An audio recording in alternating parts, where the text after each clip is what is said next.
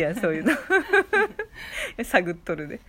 ターン終わりました。ターン終わったね、うん。えーと次。コーナーやね。うん。行こう行こもんまだてめのモンデダウンデン。4時ですうモンデだモンデー。4時です4時。デラックスです。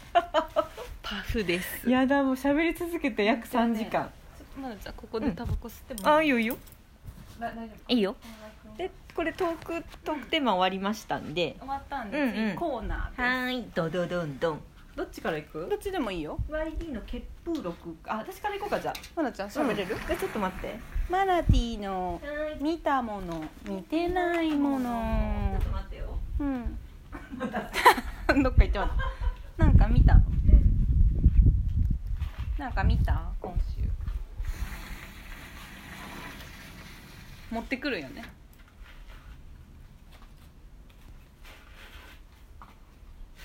マナティーがどっか行きました。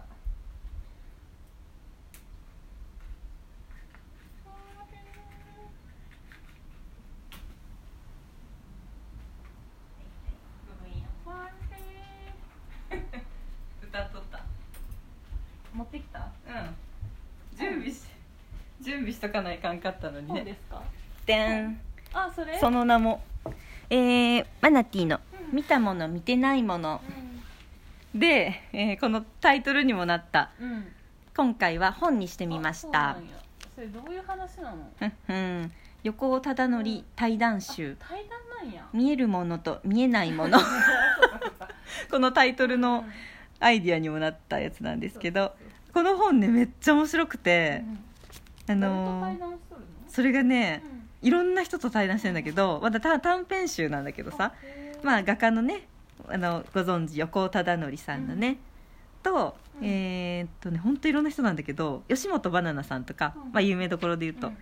あと草間彌生さんとかあの黒澤明さんとかまあ言ったらそう文化人とか、ううんんうん、作家さんとかあとまあ人類科学科学家ん？科学家か、うん。あと評論映画評論家の人とかね。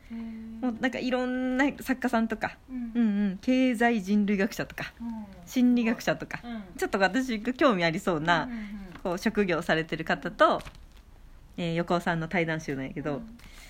なんかねテーマはあるの？テーマはね、うん。のあるないんだけど横尾さんが喋ってみたい人っていうことで、うん、独断と偏見で選ばれて、うん向こうも結構横尾さんと興味の。まあそうよね。うん。お子さんにねうん。そりゃ指名されたらねねえ。出ますって感じ。そうそう。でなんかもう全体を通して超スピリチュアル本だった。そうなんや。うん。なんか横尾さんのさあの美術館で見た作品とかもそうだけどさ、うん。やっぱすごいこうなんていうかさ、うん。もうすごいおかしかったじゃん、うんとんでもない作品やったやん。なんか横尾さんの喋ってるとこだけ聞いとると全部同じこと言ってんやて。そうなんや。うん。で多分そういう話にしか興味がないから、うん。まあ、例えば霊幽霊の話とか、夢の話とか、あとなんやろ。うん。夢っていうのは？あ夢はごめん。うん。寝て寝てる時に見る夢やね。とか、まあ、宇宙の話とかそうだねあのエネルギー？見えないエネルギーの話とか、まあ、オーラ的な話とかにで芸術につながっていくっていうテーマなんテーマであるんだけど全部ね横尾さんが言ってること本当同じででその、まあ、後書きっていうのがあるんだけどさ、ちょっとこれ僕全部同じことばっかり言ってるのが分かるからちょっと編集しようかなって思ったけどやっぱりそれはそれで編集者の人はうん。それこそ横尾さんだから、うん、本人も気づいたわけよそうそうそう全部同じこと僕ねこれ全部同じこと言ってるからよくないよね みたいな、面白いね。うん、た対談の相手が変わってもう。結局同じ話しとるんやでそれに合わせていろんな人が喋るんだけど、やっぱみんな横尾さんに沿ってくれるから、あのずれてかないわけよ。めっちゃおもろいんだよねそれが。まあなんか私が覚えてるところで言うとうーん、まあ、結局僕の絵はまあゆ夢で見た景色とかあそっか。うん。ね。そうそう。とかあのーまあなんだろう。幽霊を見た時のその感覚とかうん。を絵にしてるから幽霊見たことあるんだ。すっごい見るらしい。へー。あるある時からすっごい見るようになったんだってであのそれこそ亡くなったお母さんがあの養子やんね、うんですごい可愛がられたって、うん。でおお父さんとお母さんあすごい風吹き出し怖い 横尾さんのお母さん、でお母さんがすっごく幽霊として出てきてるとか、夢にもいっぱい出てくるようになっちゃったとか、あとまあ滝の夢もすごい見るとか、うん。あそっか滝のあのー展示しとったもんね。そうそうそう、あれやと思って、である時からもう滝しか出てこなくなっていうね、そでも滝をかけって言われとるように聞こえて、ひとまず滝をすごい描いた後も狂ったようにあの、うん絵はがきとかね、ポスターとかね滝の写真を少し集めるようになとってでももうやめようと思ってもう一回滝のことを書いてるんですとか、言ってる多分みんなに言っとるんやろね、うん言っとるもんだからみんながこう送られてくるやへえ。つ滝の写真が。だからもう あのやめざるを得なかったみたいな。それすら滝のエネルギーだったね、おびただしい量流れてくるみたいな。めっちゃおもろいなと思って。へーでなんかその滝の多分この本の対談してた時が、うん。多分滝ブームだったんだろうね、きっとうんうんうん。うんで結構滝の話もめっちゃ出てくるしやでもその幽霊の話夢の話、うん。で夢はそのチャネリングっていうのかなそのハイヤーセルフとかってわかる？なんわかなんかその高次元の生き物たちうんのことを言うらしいんやけど自分この私たちの人間じゃ見えない世界の,、の気で生きてる人たちエネルギーで生きてる人たちとの夢はセッションだから、全然わからんわ。ちょっとついてけん。横尾ワールドに。そうです私でもそういうのを横尾さんがだから私、うん。そういう私みたいに分からん人にそうやって絵を通じてうん。なんか伝えてくれとるってことやないの、うん、そうそうでそうまさにそれで、うん。僕はチャネラーだと言ってて、ねうんそういうことよでなんか霊媒師みたいな役割で,、うんうんでこの僕は絵を描いているけれど、うん。僕が描いてないって言われうん。て、ちょっと今離れたね。でも、うん。今一瞬分かりそうださっきのすごい泥酔した自分見てこれは私じゃないって言ったら自分には置き換えた。あ違う？あちょっと違う。うんって言いそうだったけど。違うか。ちょっと違うか。そうやね。ちょっと横尾さんの世界にまだついてけるな。私も分からないけど、うん。でなんかそうだね。そうなんや。だってなんか僕は手と足があるから、まあ、手を使って描いているけれど、うんうん。書かされている感覚があるってわけよ、そうハイヤーセルフとやらにへー そうなんや。でその夢っていうのを分かりやすく、うん。メッセージとして僕にうんうん。これをやってほしいあれをやってほしいっていう、はいはい。ハイヤーセルフが言うから、うん。僕がこういう絵を描くんだよっていうことをまあ言っとってへ、まあ、終始そういう感じなの。だってなんか、まあなんだろうな。創作欲をミューズって言い方するんだけど、うん。なんか女神って意味で、ああそうなうの、ん、なんかその僕の僕はミューズとセックスをしている感覚、うん。だからちょっとちょっと難しいんだけど、うん。説明がめっちゃむずいんやけど、えっと、自分が受けてうん。そのハイヤーセルフとやらの、うん。目の見えない生き物たちとの、がこれ書いてようんみたいな言われるみたいな、それを受けるのが僕ね、でうん。メッセージを受けるっていうのはちょっとセックスで言うと、うん。受けは女の人っていう感覚、うん。うん。受動体はいははい。女の人みたいな。で能動的にやっぱ刺さるうん方は男性、うんうん。男性器と女性器で考えると、受けと攻め、うん。あの受けと攻めやね、うん。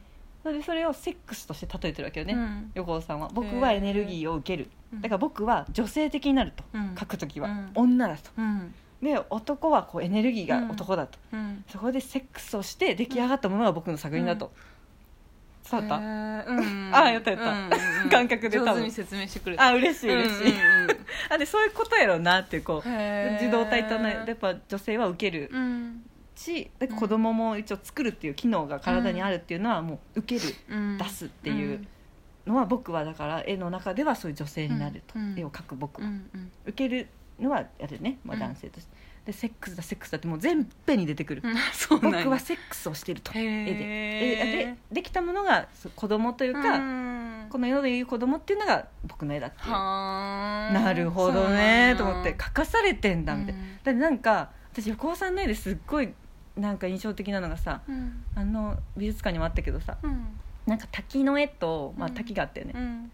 でなんか洞窟みたいなところにいろんな生き物がおって、うん。